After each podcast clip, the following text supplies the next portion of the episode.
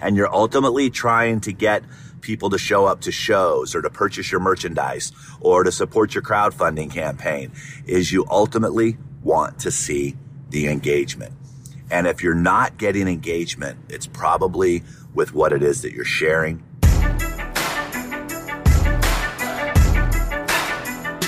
So first off, I just want to say welcome to the podcast. And before we jump into the episode, let me tell you a little bit about myself and what you can expect. I have been in the business now for coming up on thirty years. What we're going to talk about in this podcast are things that go on in my day-to-day life, whether it be as a manager, whether it be as a consultant, whether it be as someone who is creating products that's helping musicians all over the world. If there's something going on in the industry, we're going to talk about it. If there's a strategy that needs to be taught, we're going to talk about it. And if there's some way that I can help get you closer to your goal, then you are in the right place, because that's what we are going to talk about here on the Music Industry Blueprint Podcast. Now let's jump into the episode. Helping you navigate the music industry, here's Rick Barker with the Music Industry Blueprint Podcast. In this episode, let's talk about what numbers really matter. I get asked a lot. Uh, especially when record companies started looking at social numbers. And there came a time when it was all about the amount of followers. And as that was important, uh, what, what started skewing the numbers is the fact that you could buy followers, you could buy likes. Uh, now with streaming, you can buy streams. There are now uh, places that will sell you you know, a certain number of plays on particular songs.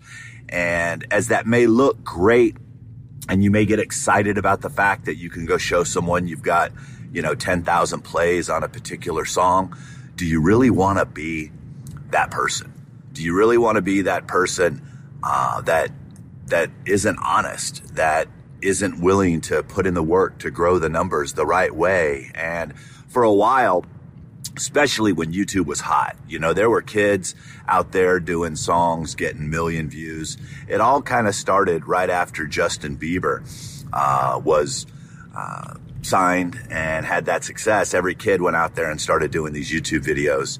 And there was a time when you could get tons of views on music videos. One, because that was the only platform where you could actually see videos. Now every platform allows you the opportunity to see videos. But what would happen is the record companies started having, you know, interns go out and hunt down these kids, and they were offering major record deals to these kids with massive signing bonuses.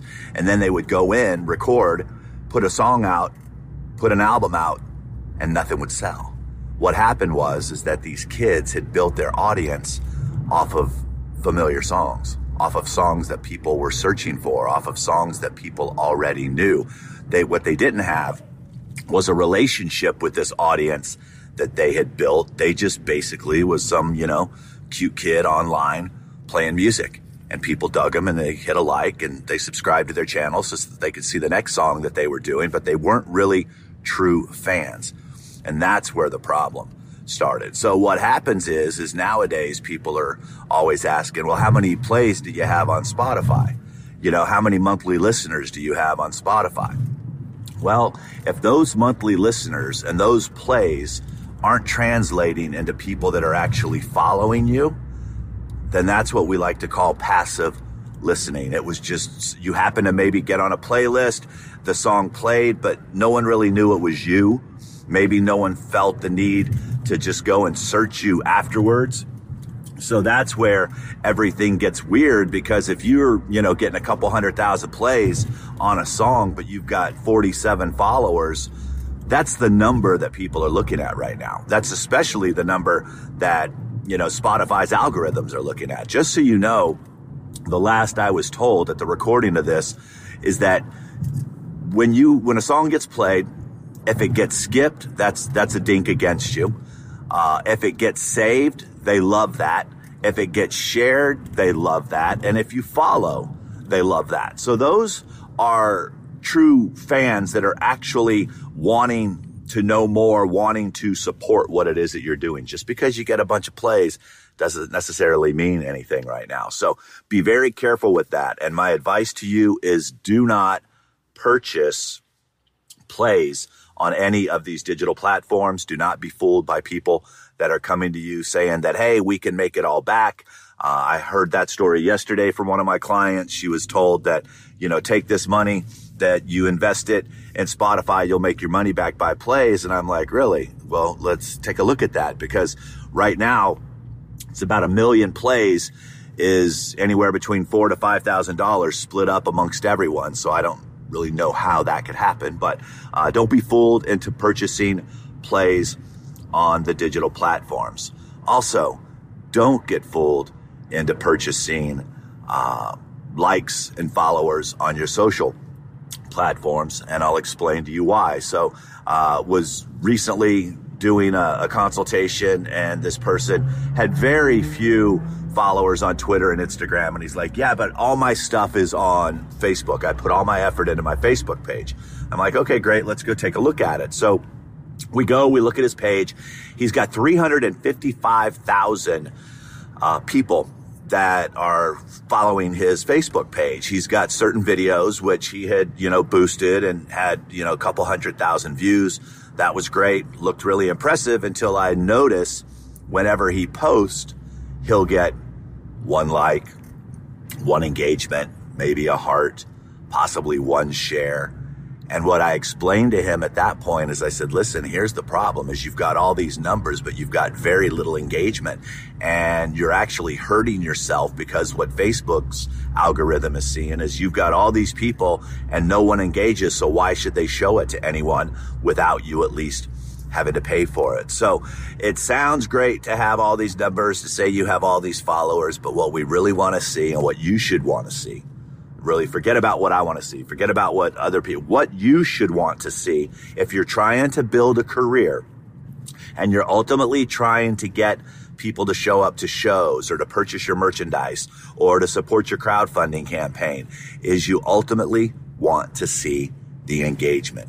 And if you're not getting engagement, it's probably with what it is that you're sharing.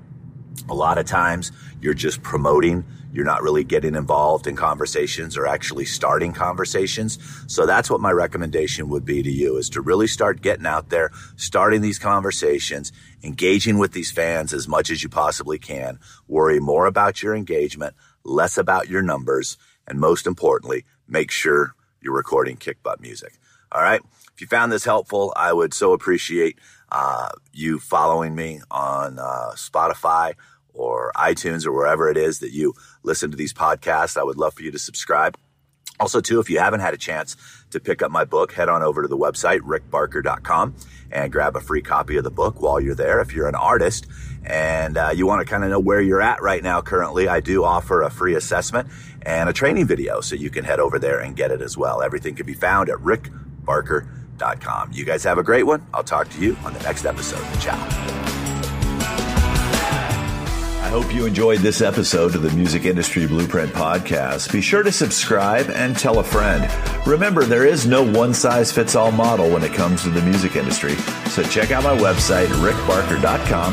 Take the quiz, and I will send you information specific to you to help make sure that you are on the right track. You've been listening to the Music Industry Blueprint Podcast with Rick Barker. You can follow Rick on Twitter at Rick Barker Music. And remember, you don't drown by falling into the water, you drown by staying there.